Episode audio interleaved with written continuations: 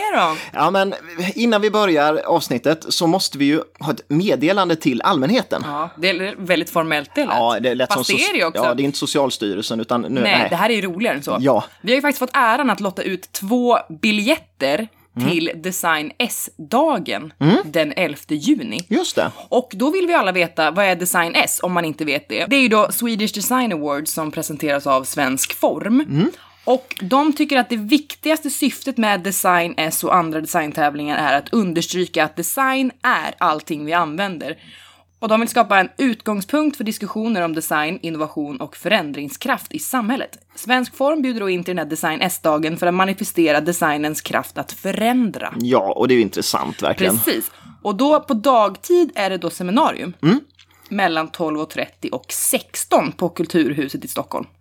Och sen vad händer på kvällen? Ja, då, på- då händer det grejer. Jo, men precis, för att på kvällen då fortsätter det på samma plats eh, klockan 18 med snittar och dryck som en eh, liten in, liksom så här, intro där. Och sen klockan 19, då är det prisutdelningen. Precis. Och, och det är totalt sett 19 designpris som kommer att delas ut. Och i massa olika kategorier med bland annat möbler, grafisk design, konsthantverk, mode, ja massa sånt. Det låter grymt ju. Jättekul!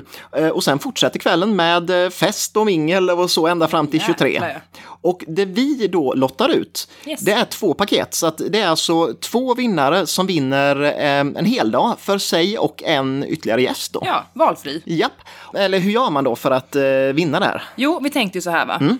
Skit i tävling. Vi bara lottar ut. Så det ni behöver göra, det är att lägga ut ett Instagram-inlägg Mm. med en svensk designpryl som ni gillar och bara tagga oss i den. Precis, och vi kommer göra ett inlägg på Instagram också med instruktioner på det här. Absolut. Så, och hur länge pågår tävlingen? Från idag, 31 Mm. maj, till 6 juni. 6 juni 2018 är sista liksom, att vara med. Yes. Så att se till att Jag vara kommer med in i och det här. tagga. Tack!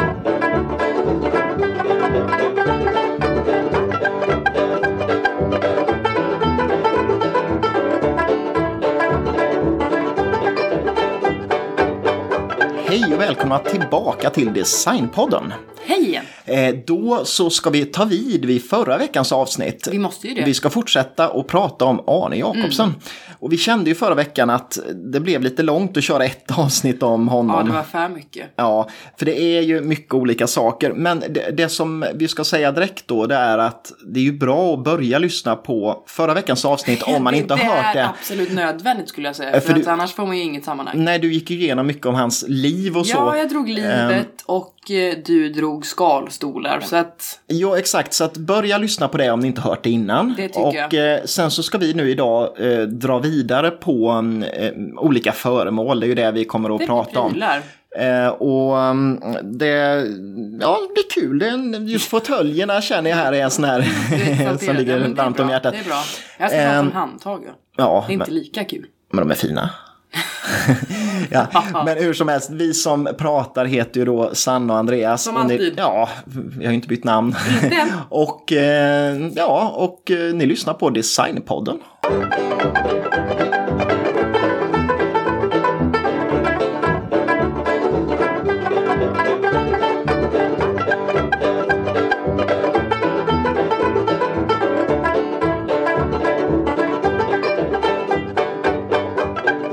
Jag ska ju då slänga mig in i att prata om handtag. Handtag, ja. Och då tänker ni, ja, var, Handtag. det lät ju inte så kul. och det tycker jag själv faktiskt inte att det är heller riktigt. Nej, Men det finns ju då ett handtag kallat AJ-handtaget. Mm. Ja. Mm. Som han gjorde 1956. Det gjordes ju då till det här SAS hotellet. Och det har vi inte gått in på. Men jag Mm. Nej. antar att du gör det när du pratar om ägget lite ja, grann. exakt. Men vi har ju nämnt det någon gång förut också, Mm. jag är nästan säker på. Det var ett stort hotell, eller är, det finns väl idag? Ja, det gör det. Inte med inredningen men. Nej, men det finns kvar eh, hotellet. SAS Royal Hotel tror jag det heter. Ja, i Köpenhamn. Yes. Stod klart 1960, Ja. byggnaden. Och det var ju egentligen det man kan nämna där kanske redan nu då. Mm, det är det är ju att det var ett av de tidiga projekten där eh, den arkitekten som hade hand om eh, byggnaden Mm. hade hand om totalerna. Så hade han om all inredning. Så att han ritade ju eh, liksom eh, huset men också möblerna Allt. och handtagen Allt, och allt, allting. allt. Ehm, och det är ju ett sånt där eh, ja, tydligt exempel på där faktiskt Arne Jacobsen gick all in liksom, och ritade allt. Oh ja, skitcoolt ju. Mm. Det här handtaget då, det har en väldigt böljande organisk Mm. Men det är ju då också väldigt ergonomiskt. För det måste handtag vara. Ja. Så att, alltså jag skulle säga att det ser ut lite som en propeller. Mm, det, är bra, det är en då? bra förklaring, för Ja. det ser ut som ett propellerblad. Ja, liksom. precis. Så att handen, liksom, där man greppar runt, det ligger ju då i den här lite böj, uppböjda Mm. delen så att det liksom lägger sig fint runt. Och så har tummen en, liksom, en precis Mm. egen plats där vid axeln som det står. Så det är ergonomiskt jättebra ut, för annars kan man ju få fel på handen. Man får så här hand, Carpal tunnel. handtags... Ja, nej, det går ja. inte, usch. Och jag orkar inte dra mycket mer om det, för att jag har inte mer att säga om det riktigt. Nej. För att jag tycker inte att det är så pass kul. Nej. Men det finns ju då nypris på detta. Ja. Och jag hittade det på några olika danska hemsidor. Mm. Och det kostar då mellan 1000 och 1500 danska, vilket ju är 1300 till 2000 svenska. Mm. Så att, jag vet inte om det är mycket eller lite vad gäller handtag om jag ska vara helt ärlig. Men jag kan säga att med handtag känns det ju ändå som, det är ju en långsiktig investering så Det är att det är inte lika priskänsligt för du köper ju inte nya handtag hela tiden utan... Nej, eh, förhoppningsvis nej. inte. Sen kommer vi till något mer känt, vilket ju är de här besticken. Ja. Mm. Eller besticket. Jag tycker inte om att säga besticket, för det låter som att det bara är en enda. Ja. Men det gjordes också till det här hotellet, som alla prylar som jag kommer att prata om Mm. Ja. Mm. är gjorda faktiskt till. Och ni vet nog säkert nästan alla hur de här ser ut. Mm. De är ju väldigt olik vanliga bestick. ja, det påminner inte alls om ett vanligt eh, matbestick. Nej, alltså de är, de är väldigt lätta och väldigt raka. Mm. Och exempelvis så har gaffelns tänder, eller de är väldigt, väldigt korta. Mm. Och bara tre stycken. Ja. Och skeden är väldigt smal och ganska platt, vilket ju inte är så behändigt. För Mm. Nej, man får ju inte i så mycket i skeden.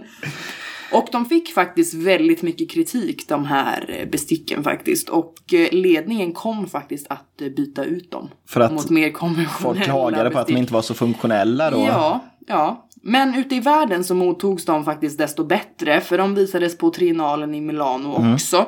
Och formerna hade han arbetat fram i gipsmodeller, för det Mm. gjorde han väldigt ofta. Och de är framställda i rostfritt stål. Men det här var det roligaste med de här besticken. För att, Mm. Ja. Som en bekräftelse på den här, hur radikala de var. Så var de faktiskt med i Stanley Kubricks film år 2001 Ja. som var ett rymdäventyr Ja. från 68. Jag skulle precis säga det. Känns de inte lite så här space, Ja. alltså rym- science fiction? Ja, det är det de gör. Och Så här, då fick de vara med när man vill film. göra ett bestick som inte ser ut som ett bestick men man fattar ändå Exakt att det så. är ett bestick, då ser de ut sådär. Ja, så de var med i en rymdraket då, Coolt. 68. Mm. Nypris finns. Mm. 24 delar, 2999 kronor. Mm, inte så farligt. Det är inte mycket. Nej, Det är mycket bestick för pengar tycker ja, jag. nackdelen är ju då att man inte kan äta med dem, men det är ju en annan sak. Det är ju... Man får titta på dem. Ja, fint. dem på väggen. ja. I alla fall förresten ska jag säga med det här handtaget så hittar jag inget auktionspris på ett handtag. Nej, Vill jag säga. det är nog inte så vanligt. Men besticken finns på auktion Mm. ibland. Då är ju mycket flera delar då, ofta. Ja. Så att jag hittade ett klubbslag för 61 delar som hade gått för 5 och 8. Mm. Och 59 delar som hade gått för 5 och 5. Så det är ju väldigt liksom snarlika per del. Ja. Jag har dock inte räknat ut vad det är per Nej, del. men det är ju ändå ganska mycket per del för är att det. vara ett rostfritt bestick. Det är det. Sen kommer vi till lampan. Just det. Och han har ju inte gjort jättemånga Nej, lampor. nej. Och de kallar den bara för AJ-lampan i boken, men jag antar att den har ett namn som allting annat. Men det Nej, jag tror Va? att vi, Så är det. När vi har lagt ut på auktion så brukar jag bara skriva AJ Ja, taklampa är eller AJ vägglampa. Serien gjordes till detta hotell. Mm. Och eh, det var då en serie egentligen, för det fanns både väggbords och golvlampor. Ja. Mm. Men skärmen såg likadan ut. Och det här lamphuvudet då, det var ju gjort av två geometriska former och det var cylindern och käglan. Och nu Mm. visste inte jag att kägla är en grundform. Nej, Men det tror, står det i boken. Ja, jag tror det var kon, men... Ja, Ja, det står käglan i alla fall. Ja. Vägglampan fanns från början i två olika storlekar. Mm, det kan dyka upp ibland på auktion. Man ska Precis. tänka på det, att kolla måtten när man köper en begagnad. Ja. Så att inte man får, om man har en och vill ha en till, så får man en som är den mindre till exempel. för det vore ju faktiskt lite tråkigt. Ja, exakt. Hur som, de finns ju då också nypriser Mm. på. Golvlampan 8295. Ja. Då har jag bara kollat på ett ställe. Det skiftar ju lite alltid. Ja, Vägglampan 5695. Och bordslampan 7195. ja. Så det är alltså det är inte billigt. Nej, det är det inte. så att säga. Men, då kommer vi till auktion. Mm. Ja, det går ju att köpa också. Ja. Bättre. Mm, ja. För då kostar golvlampan ungefär 3 500. ja, någonstans där va. Vägglampa, här såg jag faktiskt en enda som hade gått för 3 8. Jag vet inte, det var nog liksom exceptionellt bra. Ja, de är väldigt, väldigt populära så ibland går de väldigt, väldigt högt. Ja. Och eh, en bordslampa som har gått för 4 000. Så att, eh, ja. Alltså just an- än- Grejen är så att de dyker upp i väldigt mycket inredningstidningar och så. Mm, det och, och det gör ju att begagnatpriserna hamnar väldigt högt i förhållande till vad man brukar. Så man kan ju få så här 70% av nypris och så ibland Vilket på är ju auktion. galet. Ja, det är ju helt bisarrt högt. Alltså, de är coola. De är roliga, Det absolut. är något kaxigt över det. Ja, den, den känns lite som en levande någonting liksom. Jag vet inte, den, känns som lite egen organism liksom. Ja, men det är det. Ja.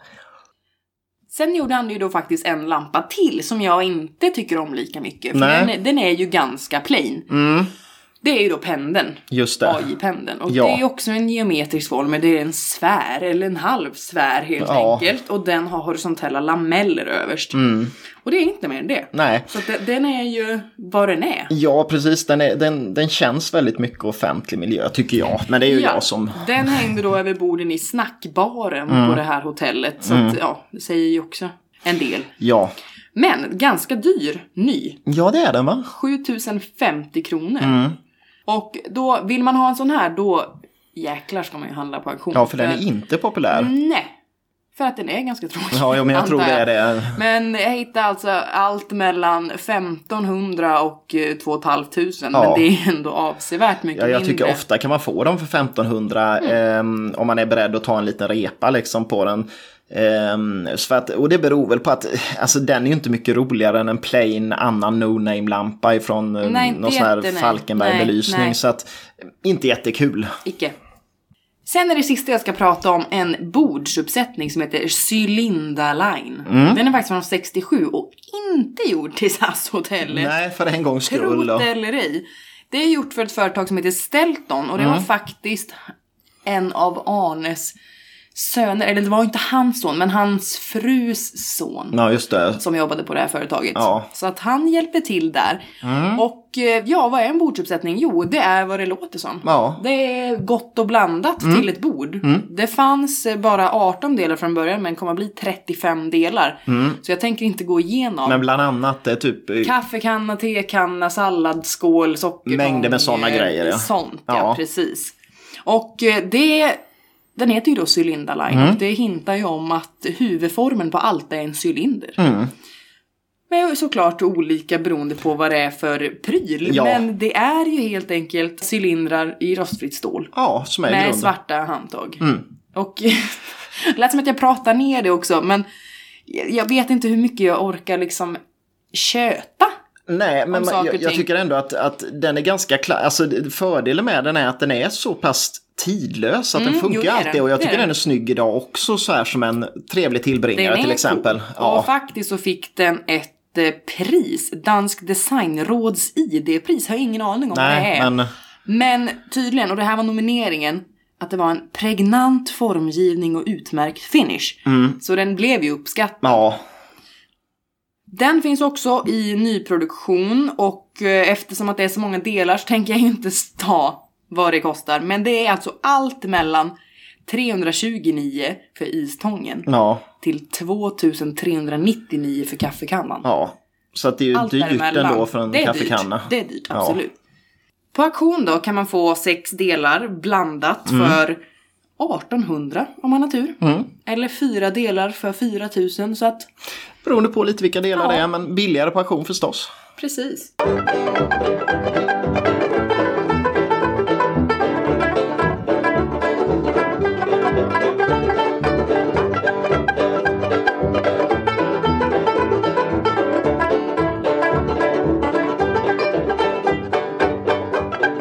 Då kommer jag in på eh, lite favoritdel, men det är skalfåtöljerna. Yeah.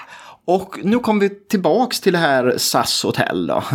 För att alla skalfåtöljerna är ritade till SAS hotell. Nej, alla de också? Ja, allihopa. Komma! Av de jag pratar, ja alla de Ja. kända Oj, eh, är det. Och ehm, man kan säga att, att de här skiljer sig från de här fanerstolarna som jag pratade om i förra avsnittet i det att de är mer tredimensionella. Det vill säga att de omsluter ju den som sitter i dem på ett Ja. helt annat sätt. Och det beror på materialet och det kommer vi att komma till lite längre fram här. Men eh, grundtanken är att det är ett sittskal eller en sittkropp då som sen står på en tunn fot eh, som är centralmonterad då eller på ben. Så det ser beroende ut som på. att den? Ja, det ser ut som den svävar på grund av just den här kombinationen av eh, materialet i skalet och metallen här i benen. Jättekropp och Ja. pitteben. Exakt. Och gene- gemensam nämnare är då det här SAS Royal Hotel i Köpenhamn. Eh, och eh, det behövdes ju en massa möbler om man ska rita hela inredningen dit. Självklart. Och därför kom det till ett, ganska mycket möbler under här mellan 1958 till 1960. Och eh, en av de viktigaste orsakerna till att det gick att göra de här organiska formerna som Arne Jacobsen blev känd för här när det gäller möbler, det är att Fritz Hansen eh, blev kontaktad av en, firma, en norsk firma som hette Plastmöbler AS. Eh, Och de sa att de hade patent på ett eh, material som de kallade för styropor. Och det var ett, ett plastaktigt material som gick att jäsa upp till skum och formas fritt. Ja. Och ehm, Jakobsen var först väldigt skeptisk till det här men när han väl såg hur, liksom, prototypstolar och såg vad som gick att göra med det så blev han sugen så att han fick Fritz Hansen att köpa patentet. Och ehm, det blev ju inledningen på de här organiska stolarna av Arne Jacobsen. Men det fanns ju då några problem när man övergår ifrån att jobba med naturmaterial och gedigna material som till skumplast. Ett problem var att eh, plast, skum och så hade låg status i samhället. Då har det ju lite nu också egentligen. Och det var väl just det där att det gick inte att jämföra det tyckte dan många danskar så här med gediget trä med estetik och etik i materialet liksom. Nu kommer han där och börjar göra skumplast. fy. Men Arne Jacobsen löste det genom att använda just gedigna material till klädslarna. Så liksom bra tyger eller något fint skinn. Liksom. Då, då dolde man ju ganska mycket den här plasten. För att Imst, makarna Imst, de ju, körde ju glasfibern fritt. Men det gjorde ju inte Arne Jacobsen. Eh, ett annat problem eh, som Arne Jacobsen såg med de här stolarna det var att helt plötsligt så var liksom formen fri för eh, formgivaren. Man mötte inget motstånd. Och en viktig del i form, många formgivare och även Arne Jacobsens tidigare grejer det var ju att han liksom var tvungen att kämpa med materialet. Hur mycket kan jag böja kryssfaner för att göra en stol. Men helt plötsligt så fanns det inga begränsningar och då blev han lite skrämd av det för han menar liksom att det är i det här fighten med materialet som formen tar liksom uttrycket då. Men så var det inte nu, utan han tänkte bara, "Förlåt, nu kan jag göra vad som helst, vad tusan ska jag göra nu? Panik! eh, men det löste sig också av sig själv egentligen för att helt plötsligt upptäckte Arne Jacobsen att det fanns ju ändå begränsningar. Dels så gick det inte att göra vad man ville riktigt av den här eh, styroporen och dels så hade ju människokroppen ändå begränsningar i den. Alltså har man- ju en viss form. Man måste ju liksom ut, utforma en fåtölj efter vad som är skönt att sitta i helt Arslet. enkelt. Ja. Och eh, de mest kända fåtöljerna eh, som Arne Jacobsen ritade till eh, SAS Hotel, det var ju då Svanen och ägget. Och de ställdes ut första gången på en utställning om skandinavisk form i Paris 1958. För det var på den utställningen som Arne Jacobsen visade lite förslag på inredning till SAS Hotel. Och då tänkte jag börja med eh, den första fåtöljen här och det är ju då Svanen från 1958. Och den består ju av ett klätt sittskal med i den här skumplasten. Och eh, den har ju liksom integrerade armstöd på det sättet att de ingår i formen på skalet. Och eh, sen finns det en, en central pelarfot i aluminium med fyra grenar ner till då. Och totalt sett så väger den bara 7 kilo så det är väldigt lite egentligen för en fåtölj. Ja. Och man kan väl säga att den skiljer sig mm, från de här andra samtida fåtöljerna som till exempel Eames har gjort och Eero Saarinen gjorde. I det där att den har den här djupa inskärningen i midjan som återkommer från Myranstolen och Sjuanstolen lite då. Va? Och man, det finns väl inget så här givet svar men förmodligen så beror formen på svanen på att Arne Jacobsen höll samtidigt på att skissa på en kryssfanerstol eh, som hade exakt den här svanenformen. Mm -hmm. Men då var den ju tvungen att ha de här djupa inskärningarna för att det skulle gå att formböja faneret så att det mm. bildar vingar och Just den här ryggen. Eh, det här behövdes ju inte alls egentligen för eh, det nya plastmaterialet. Det var egentligen dåligt för den blev mer ömtålig då. Men å andra sidan så Arne Jacobsson gillade väl formen och därför så behöll han den även när han gjorde sin fåtölj.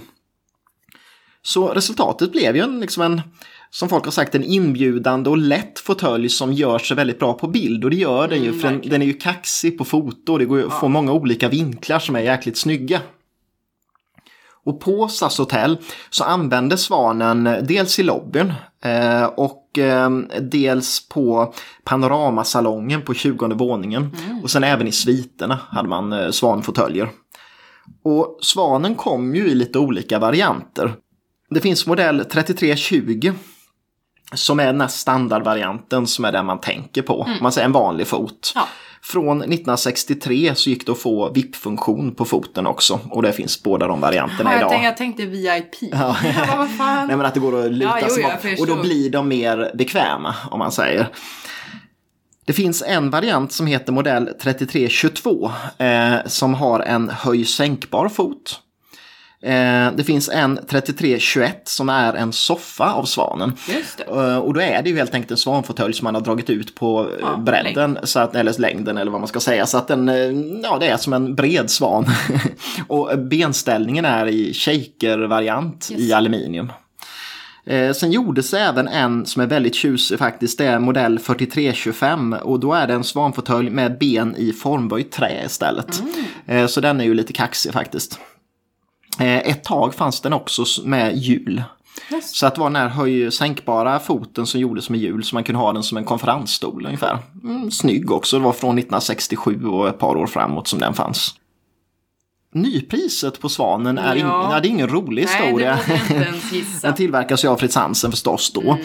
Och eh, 3320 eh, som eh, det är ju den här standardvarianten.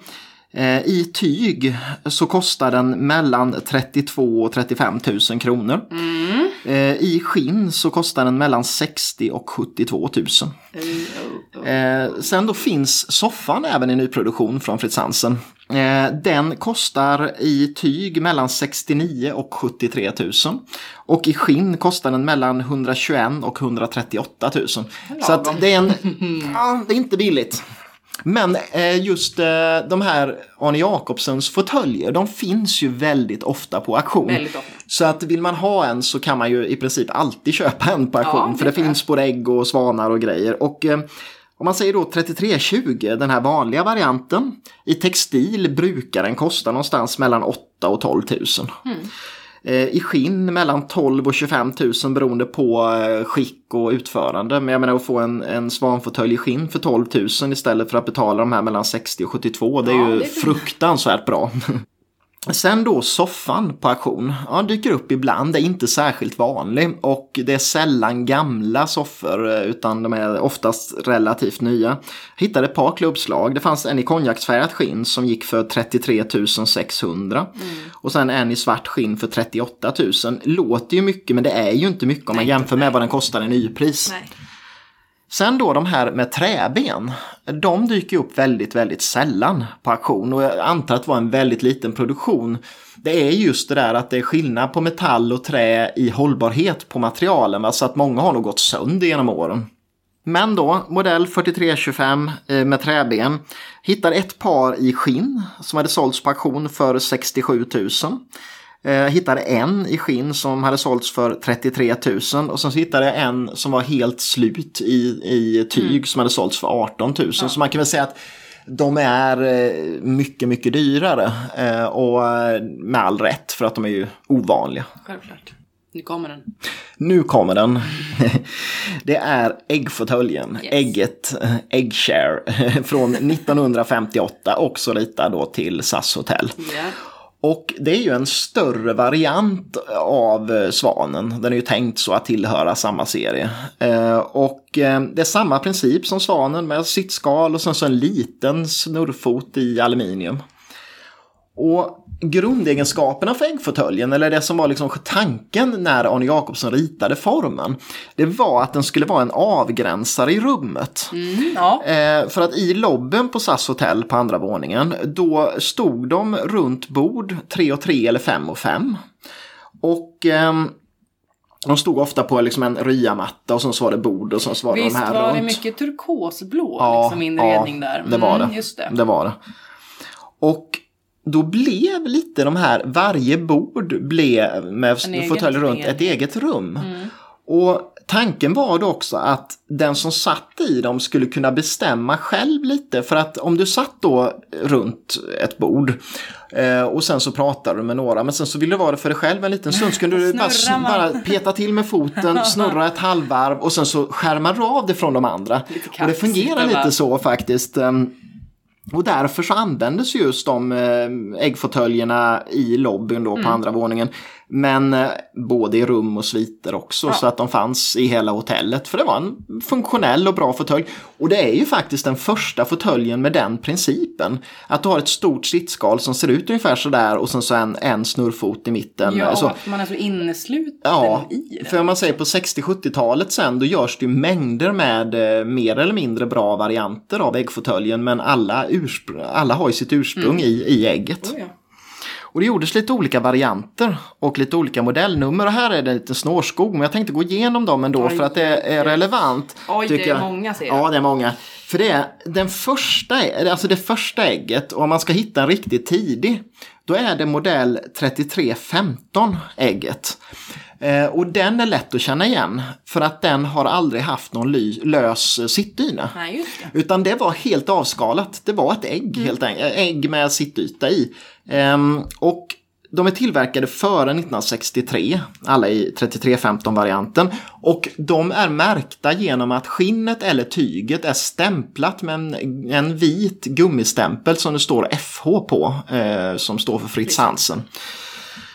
Sen då kommer ju den här eh, eh, vanliga eh, varianten av ägget om man säger. Och det är först 3317. Det är ägget utan vippfunktion men med eh, sittdyna.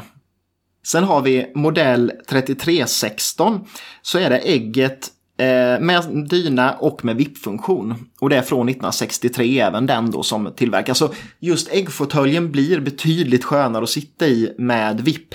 För att ägget är ganska, man sitter väldigt, ja man sitter lite så här, det är ju inte bekvämt utan man sitter verkligen och väntar bara på att få resa sig om man Men säger. man ska ju inte somna i lobbyn. Nej, det är ju det som var tanken med dem, ut? givetvis. Eh, till lobbyn gjordes faktiskt äggsoffor också. Eh, mm, så att det är samma princip exakt som Ja. för svanen, att Ja. den är utdraget ägg och med samma shakerben. De kommer aldrig att serieproduceras och Nej. säljas. Eh, och det har bara dykt upp någon gång på auktion. Jag hittade inget klubbslag faktiskt, men, men galet. galet och måste vara väldigt dyra. Sen gjordes också för att den skulle bli lite mer så här sitta och softa i så gjorde Arne Jacobsen en fotpall till ägget också. Eh, har modell eh, 3127. Och det är Vippar man och sen... lägg, slänger man upp fötterna. Ah. Är skönt. Om man säger ägget då, eh, nypriser på. Eh, 31 eh, 3316, eh, alltså varianten med vippfunktion, är den jag jämfört med. Och den kostar i tyg mellan 57 och 62 000. Eh, sen i skinn så är det beroende på vilken skinnkvalitet det är. Men de billigaste kostar 112 000 och den dyraste kostar 132 000. Så det är en bra slant. Fotpallen finns ju också i, i en nyproduktion och den är inte heller billig ska jag säga. I tyg kostar den mellan 17 och 18 000 Oj, och i skinn 24 till 27 000. Oj, pall, så det är klart att köper du då en äggfåtölj i skinn nej. med fotpall så är uppe i 160 000. Så att det, det är ju en slant. Men då kan man köpa väldigt förmånligt på auktion skulle jag säga. För det är också, det kanske är den, går du in på auktionsfirmorna på nätet så är det kanske den vanligaste fåtöljen nästan. För det finns ju Kan otroligt många på auktion hela tiden. Och eh, den här ehm, 3316 med vippen där, den kostar ofta i skinn mellan 30 och 40 000 ungefär. Mm. Och i tyg någonstans mellan 20 och 30. Och är de lite mer skadade eller slitna så är det ännu lägre. Så att det är ju faktiskt ett bra, bra pris. Men sen tänkte jag om man skulle jämföra lite med vad en gammal kostar. Och då har det dykt upp 3315, den här ursprungliga utan dyna, har dykt upp ibland på auktion. Men de är nästan alltid totalt utslitna och det beror väl på just att de är så pass gamla. Det som är grejen med den här styroporen som, som eh, det här materialet de är gjorda av det är att det har aldrig hållit genom åren så att alla gamla äggfåtöljer är torra. Mm. Det blir bara smulor av det. Så man måste ju totalt klä om dem och stoppa om dem. Eh, och det är det som har hänt med de gamla äggfåtöljerna. Så jag har hittat några, det var en sliten i tyg som var ute på auktion. Den var helt slut, tyget var sönderrivet och mm. stoppningen borta. Den kostade 16 000. Men sen hittade jag en i skinn och det blir en lite annan grej i skinn för att då hålls ändå den här stoppningen innanför skinnet så det går att ha den som en skulptur hemma i alla fall. Och då såldes den för 54 000 trots att den var jättesliten verkligen. Mm. Eh, sen det dyraste jag hittat eh, av de nyligen klubbslag om man säger det var en konjaksfärgad äggfåtölj med fotpall som ehm, eh, var eh, inte jättegammal. Men den såldes för 65 000 plus mm. provision. Ändå ungefär halva priset mot vad det kostar att, att köpa en ny. Och nu tänkte jag komma in på de här lite mer ovanliga ja, eh, fåtöljerna till SAS Hotel. De som inte har funnits i nyproduktion tidigare. Många av dem finns nu men det kommer jag in på också. Men jag kommer in på modell Grytan. Mm. Och Grytan är en fåtölj som ofta elakt har kallats den tråkiga kusinen till äggfåtöljen. Ja. Eh, och den är ju rakt av inspirerad av Eames-fåtöljerna. Eh, och man kan väl säga, hur ser den ut? Jo, det är en eh, liksom så här, grytformat sittskal helt enkelt. Eh, och det är ja, men lite som en gryta ja. fast utskålad så du kan sitta i den. Och sen så en benställning i metall, så det är ingen snurrfot utan det är liksom raka metallben ner. Eh, den producerades bara i åtta år när den kom. Och den var jäkligt, liksom den var ju tänkt att vara lite anonym. För att grejen var att det behövdes ju till SAS Hotel en fåtölj som funkade till eh, eh, vad ska man säga, som funkade till korridorerna, till eh, att ha i någon liksom, rum där det inte skulle vara så jättedesignat på det sättet. Och då passade den bra där. Men man valde av olika skäl att inte nyproducera den. Dock, idag finns eh, grytan i nyproduktion från Frisansen. Och i tyg kostar den 14 600 och i skinn kostar den 30 000 kronor. Eh, tycker jag inte är så bra köp nej, nu faktiskt. Däremot finns ju den på auktion. I tyg kostar, jag hittade något sliten i tyg som kostade mellan 4 och 5 tusen. Och i skinn eh, så finns det klubbslag på mellan 8 och 16 tusen. Men alla de här är ju gamla. Mm. Eh, så att det är ju en lite annan grej. Och det är ju, även att den är lite tråkig ska man ju ta i beaktande att de bara producerades i åtta år. Så att den är lite ovanlig. Men sen då om grytan var tråkig så vill jag komma in på en som jag tycker är cool ändå. En riktigt cool fåtölj, eller stol kan man nästan kalla den. Ja, det är svårt att kalla den för fåtölj. Ja, det är alltså droppen. Jättecool. Som också ritades 1958 för SAS Hotel. Och den är, alltså, den är ju en droppe helt enkelt. Ja, eh, ser man den rakt framifrån ser den ut som en droppe. Eller rakt bakifrån. Eh, ja, men däremot så från sidan så är den utskålad då så man kan sitta i den. Eh, för Arne Jacobsen så var droppen alltså fåtöljvarianten av tungan. För att alltså benen är de här liksom kalvbenen som är lite mer centralt mm. placerade och som eh, går i en vinkel ut. Och de är också inspirerade av gamla allmogestolar. Det, det är ju liksom för att Va? tyngdpunkten är centrerad och då så blir benen väldigt hållbara. Det känns inte allmoge väl? Nej men formen på en pall till exempel, en gammal allmogepall har den, den vinkeln ja, på, um, om man säger ganska kraftig vinkel ut. För, för, för Jakobsen var droppen. ja, det var droppen Tänkte, för honom. Men eh, droppen då, den, den gjordes till rummen på SAS hotell. Mm. Eh, men det gjordes en exklusiv variant också med skinnklädsel och bronserade ben mm. till den här snacksparen som du pratade om dit ehm, de här taklamporna, pendlarna mm. var gjorda.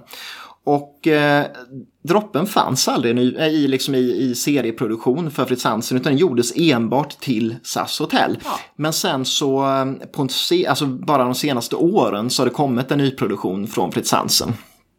Om man kollar lite på priserna där De är ganska trista de nyproducerade. Dels, alltså de flesta är bara helt i, i plast. Så det är formstöpt plast som har i och för sig formen av en droppe men, men den är ju... Ja, nej, är... Den skulle de ha skitit i att nyproducera om de bara ska göra den så dålig tycker jag. Men det är ju en annan sak.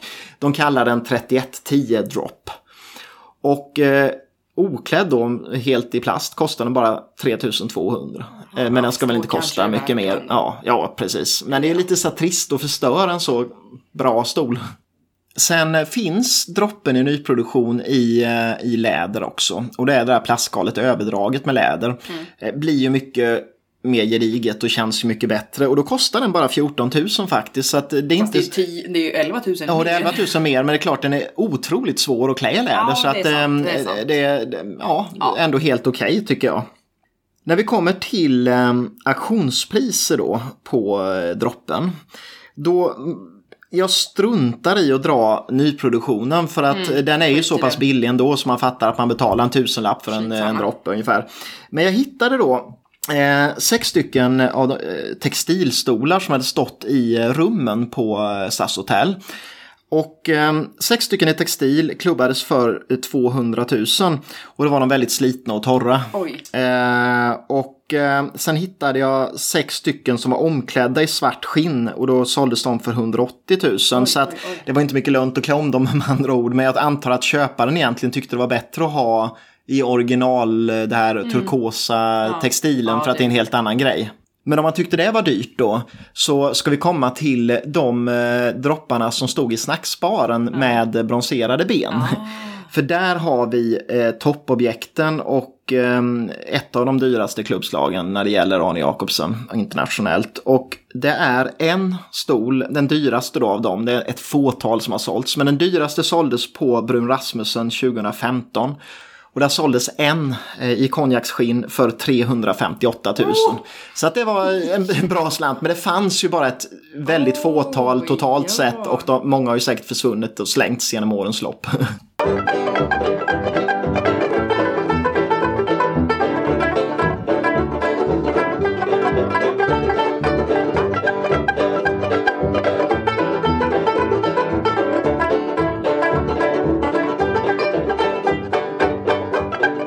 där var jag klar med den möbelserien, alltså med de eh, fåtöljerna som gjordes till SAS Hotel. Men jag ska ju gå vidare där och eh, Arne Jacobsen gjorde ju även andra typer av möbler. Det gjorde han. Ehm, och de här jag pratat om nu eh, liksom tillhör ju den här organiska delen av hans formgivning ehm, när han tagit ut svängarna. Och därför tänkte jag övergå till en serie som heter 3300. Och, och den, den kom 1956, så den kom lite innan hotellet. Och då hade ju Fritz Hansen fortfarande inte börjat jobba med den här skumplasten på det sättet. Och den här serien är mer en arkitektonisk möbelserie och den är på något sätt Arne Jacobsens möbelsvar till hans hus. Ja, den påminner om hans hus och då förstår man det är rakt. det är rakt. och det som är typiskt för det är soffor och fåtöljer. Och det som är typiskt är att, att de, de har ett stålskelett eh, i runt stål som ligger utanpå. Eh, så man ser det tydligt och det är också ganska typiskt för arkitektritade hus och så vidare. Man ser beståndsdelarna. Yes. Ehm, och det som också gör att det blir en arkitektserie det är att eh, det är ett modulsystem som går att bygga ut eller minska. Ganska typiskt är också att om man ser dem framifrån så är de helt raka. Ser man dem från sidan i profil då, då är det en snedställd vinkel på armstöd och så vidare. Geometriskt uträknat så att det är väldigt mycket linjal och suttit och ritat. Och eh, möbelserien 3300 den användes första gången 1956 i eh, fiskeri, eh, rök, fiskrökeriägare, det var ett jäkla ord, fiskrökeriägare Leo Henriksens hus på Skällans udde. Oj, det var typ den längsta meningen. Ja, en hemsk mening. hus. Men Arne Jacobsen ritade i alla fall hans hus och då använde han eh, en prototypserie med eh, soffa och fåtöljer. Mm. Och då de, fåtölj, alltså de möblerna som serieproducerades hade kromad eh, stålstomme men här hade han svartmålat den av någon anledning. Han ville göra lite mer diskret kanske i början. Fisk, Ja, fiskeri, rök, fiskrökeri, möbler. Nej men sen användes också, fast vi, ja, precis nu sa jag att vi inte ska prata mer om SAS hotell, men den här användes på SAS hotell Oh my också. God. Eh, och eh, bland annat gjordes det en specialvariant med eh, sån här bronserad metall i, eh, istället för kromad metall och sådär. Men grundtanken med den här möbelserien det var att man skulle inte sitta jätteskönt. Eh, och det var just det där att man skulle ha dem i väntrum, man skulle ha dem i, i lobby och så. Och då var det precis som du sa innan Ja, där att man ska somna. inte sitta och somna. Det var det som någon sa som citat verkligen om vad, alltså att om man kanske inte sitter så skönt. Nej, men du ska inte sitta och sova i lobbyn. Och därför så, man sitter skönt men inte mer än skönt. så du ligger ju inte och kollar på en film i dem, men det är inte det som är tanken. Det är lagom. Och här då så kommer såna här bisarra skillnader på Nypris och auktion. nypris och auktionspris. För den är inte jättepopulär på auktion. Eh, trots att det är en klassisk eh, möbelserie. Och om man kollar nypriser först då så sätter man i halsen här. Men eh, nej. fåtöljen. I tyg kostar den beroende på tygkvalitet mellan 47 och 50 000. Och i skinn kostar den mellan 72 och 103 000. Och sen då tresitssoffan kostar i tyg mellan 86 000 och 103 000. Och i skinn kostar soffan mellan 138 och 195 000. Nej, jag vill inte höra Så det är dyrt. Nej, Det är dyrt. det är- Ehm, och då kommer man till auktion, för de dyker upp med jämna mellanrum, eller liksom ganska ofta på auktionen då. Fåtöljen i textil kostar mellan 3 och 5 000. Och i skinn kostar den någonstans mellan 8 och 10 000. Men gud. Och det är, det är verkligen en tiondel kanske om den är i gott Om skick. Soffan tresits dyker upp också relativt ofta. Eh, Kostar i textil mellan 7 och 20 000 och det är väldigt beroende på skicket och så. Men det är också jättebilligt jämfört med nytt. Och i skinn kostar det mellan 11 och 36 000 de klubbslagen jag har hittat. Och jag menar, får du en, får du en soffa i skinn för 11 000 som kostar 200 000 Tänk om ny. du har köpt den för 200. Ja, och så bränner du iväg den och så man får... Ja. Det är ju ångest. Så Ja, att fy- där är man sugen på, och egentligen, det är ju liksom så här, vill man köpa en bra designsoffa så är just den här 3300-serien ändå ett bra tips för att man får dem väldigt prisvärt på auktion. Auktion. Auktion funkar alltid. Och sen då, Arne Jacobsen har ju gjort naturligtvis massa olika möbler och prototyper och så, men jag tänkte bara prata om en möbelserie till. Som ju då dyker upp rätt ofta på auktion och många har sett den. Och det är möbelserien eh, Oxford från 1964-65. Och den heter ju Oxford helt enkelt för att eh, grundstolen eller den ursprungliga varianten av Oxford ritade Arne Jacobsen samtidigt som han ritade eh, St. Catherine's College på Oxford University. Eh, och eh, Oxfordstolarna de var avsedda till eh, lärarnas bord i matsalen. Och eh, lärarna satt efter tradition vid något de kallade the high table då, så att det var liksom högsätet i matsalen. Eleverna satt på bänkar utan ryggstöd och sen så eh, Gött. på längden i rummet och sen så satt lärarna på tvären längst fram eh, vid ett upphöjt bord. Så att man skulle visa auktoriteten Ja. där. Och Arne Jacobsen ville ju rita något då som följde den här traditionen så då ritade han Oxfordstolen. Och eh, det var eh, stolar med väldigt hög rygg då. Det var ett, liksom sittskalet var bara helt enkelt en formpressad skiva som var böjd så man kunde sitta på den. Lite uppböjd i, längst upp och längst ner liksom och sen så en vinkel där vid, vid ryggen. Och eh, foten, det var en centralfot i formböjt trä med fyra stag som gick ner då så att den blev stabil. Och tanken det var att dels att skalet skulle vara så mycket större än foten så att, fo- eh, så att stolen skulle känna, alltså man skulle, när man tittade på den skulle man tro att den var instabil. Och det skulle göra att man satt väldigt upprätt, eh, i en upprätt ställning så att man kändes auktoritär då. va? Man skulle inte sitta och väga Det på låter den. jätteobekvämt. Ja, det, det, vi kommer till det. Men eh, sen påminner den också lite om en tron trots det minimalistiska uttrycket. Och han lånade en del formspråk från gamla egyptiska tronstolar och så. Så att den känns ju auktoritär trots att den är en, en minimalistisk möbel. Ehm, och sen var det också så att de höga plana ryggarna de bildade en vägg kan man säga. Eh, när man ställde upp många stolar bredvid varandra. Så att man skilde bort lärarna från eleverna. vi och dem. Ja, det var verkligen att visa vi och dem. Ele- Eleverna är inte värda någonting. Det är lärarna är jätte... känsla. Ja, det var det som var tanken med det. Och eh, samtidigt som eh, Arne Jacobsson ritade den här stolen så ritade han också en låg variant med armstöd. Men det var också en centralfot i trä och armstöd i trä.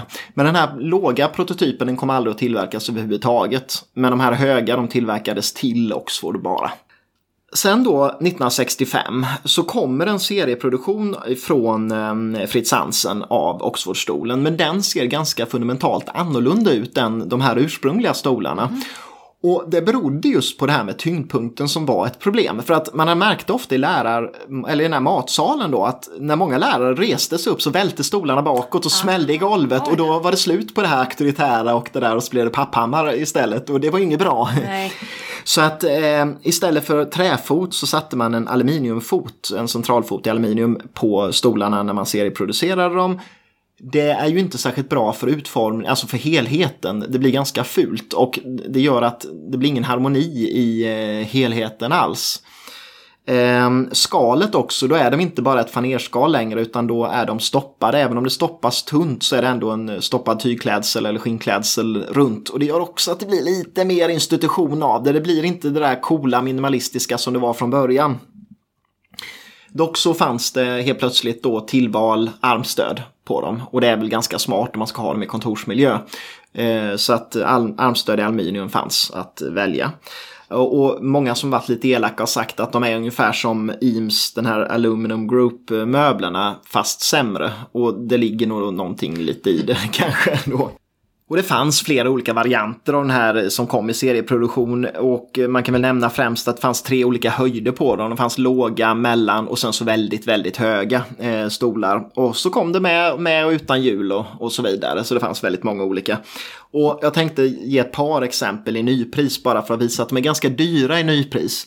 Och då finns det en som heter 3271 och då är det låg rygg och armstöd men utan hjul. Eh, den kostar i tyg mellan 21 000 och 25 000 beroende på tyg. Och i skinn kostar den mellan 25 000 och 40 000. Sen finns det då också en variant med hjul som är tänkt som en kontorsstol mer. Och, eh, eh men med låg rygg. Den kostar i tyg mellan 25 och 29 000 och i skinn mellan 29 000 och 44 000. Och då, eh, och jag skulle också nämna den dyraste jag hittade på Lenna Möbler där jag kollade priserna. Det är en mellanhög variant med armstöd och hjul som kostade 48 000. Så att det är verkligen, det är inte billigt för en stol. Och då kommer jag till eh, auktionspriser som är helt bisarrt. för att om man säger samma variant, den här låg med armstöd och hjul. I skinn kostar den mellan 2 och 8 tusen i regel på auktion. Mm. Så man kan få en för två ibland. Mm. Eh, och det är ju skillnad mot, mot eh, de här mellan 25 och 40 000 som, som den kostade. Eh, och eh, jag hittade inga klubbslag överhuvudtaget på eh, Oxford-stolar över 10 000. Nej. Så att det visar lite på att ja, det går att hitta en väldigt prisvärd variant på auktion. Mm. Men jag tänkte då avsluta med klubbslagen på, faktiskt jag hittade sådana här av de ursprungliga stolarna ah, till Oxford okay. på auktion. Välte. De som välte ja. och som väl fortfarande står där men de har säkert producerats för att bytas mm. ut då. Och jag tror det var på Philips i New York var det nog, där de hade sålt en sån stol. Eh, som var de ursprungliga som faktiskt hade stått på Oxford. Och den, trots att skicket väl var si och så, så såldes den 2013 för 511 000. Och eh, med provision blir det 640 000 och det var för högsta klubbslaget jag hittade på någonting av Arne Jacobsen när det gäller möbler. Ja, det förstår jag. Så att det var ju, men det är klart kaxigt att ha en av de här ursprungliga då stolarna som har stått på Oxford. Men, men det är ju mycket pengar. Inte så kaxigt. Nej, nej inte, inte 600 000. Nej, inte 600 000 kaxigt är det inte. Och med det så kan vi faktiskt avsluta de här dubbelavsnitten om Arne Jacobsen. Mm. Det är ju ändå ganska spännande även att man tänker bara äggfåtölj när man tänker Arne Jacobsen. Ja, han hann ju hur mycket som helst i sitt ganska korta liv. Ja, men just att han var både byggnadsarkitekt och eh, möbelformgivare ja. och gjorde bordsuppsatser och gjorde tyger och gjorde Allt. tapeter. Så att eh, mångsysslare som mm. gjorde väldigt olika saker. Och eh, ja, det hoppas ni att ni har lärt er någonting. Vi har lärt oss mängder tycker Verkligen. jag. och kul att ni har lyssnat. Ehm, och vi vill bara avsluta som vanligt med att tjata, tjata, tjata om att eh, prenumerera på oss där ni lyssnar på poddar. Ja. För att få ni avsnitten nedladdade i mobilen eller datorn då när de släpps. Ehm, och eh, annars så följ oss på Instagram. Vi lägger upp bilder på Arne Jacobsen-grejer men vi lägger upp andra bilder också som vi tycker är kul. Många. Och eh, vill ni oss någonting, vill gnälla eller berömma oss så ta och mejla Var va? helst snälla. Ja. Designpodden.gmail.com Ja, så är det bara att höra av er om det. Vad än ni vill va. Och annars så återkommer vi nästa vecka igen med Yes. ett eh, nytt avsnitt. Och vi vill tacka så jättemycket för att ni har lyssnat. Tack, tack.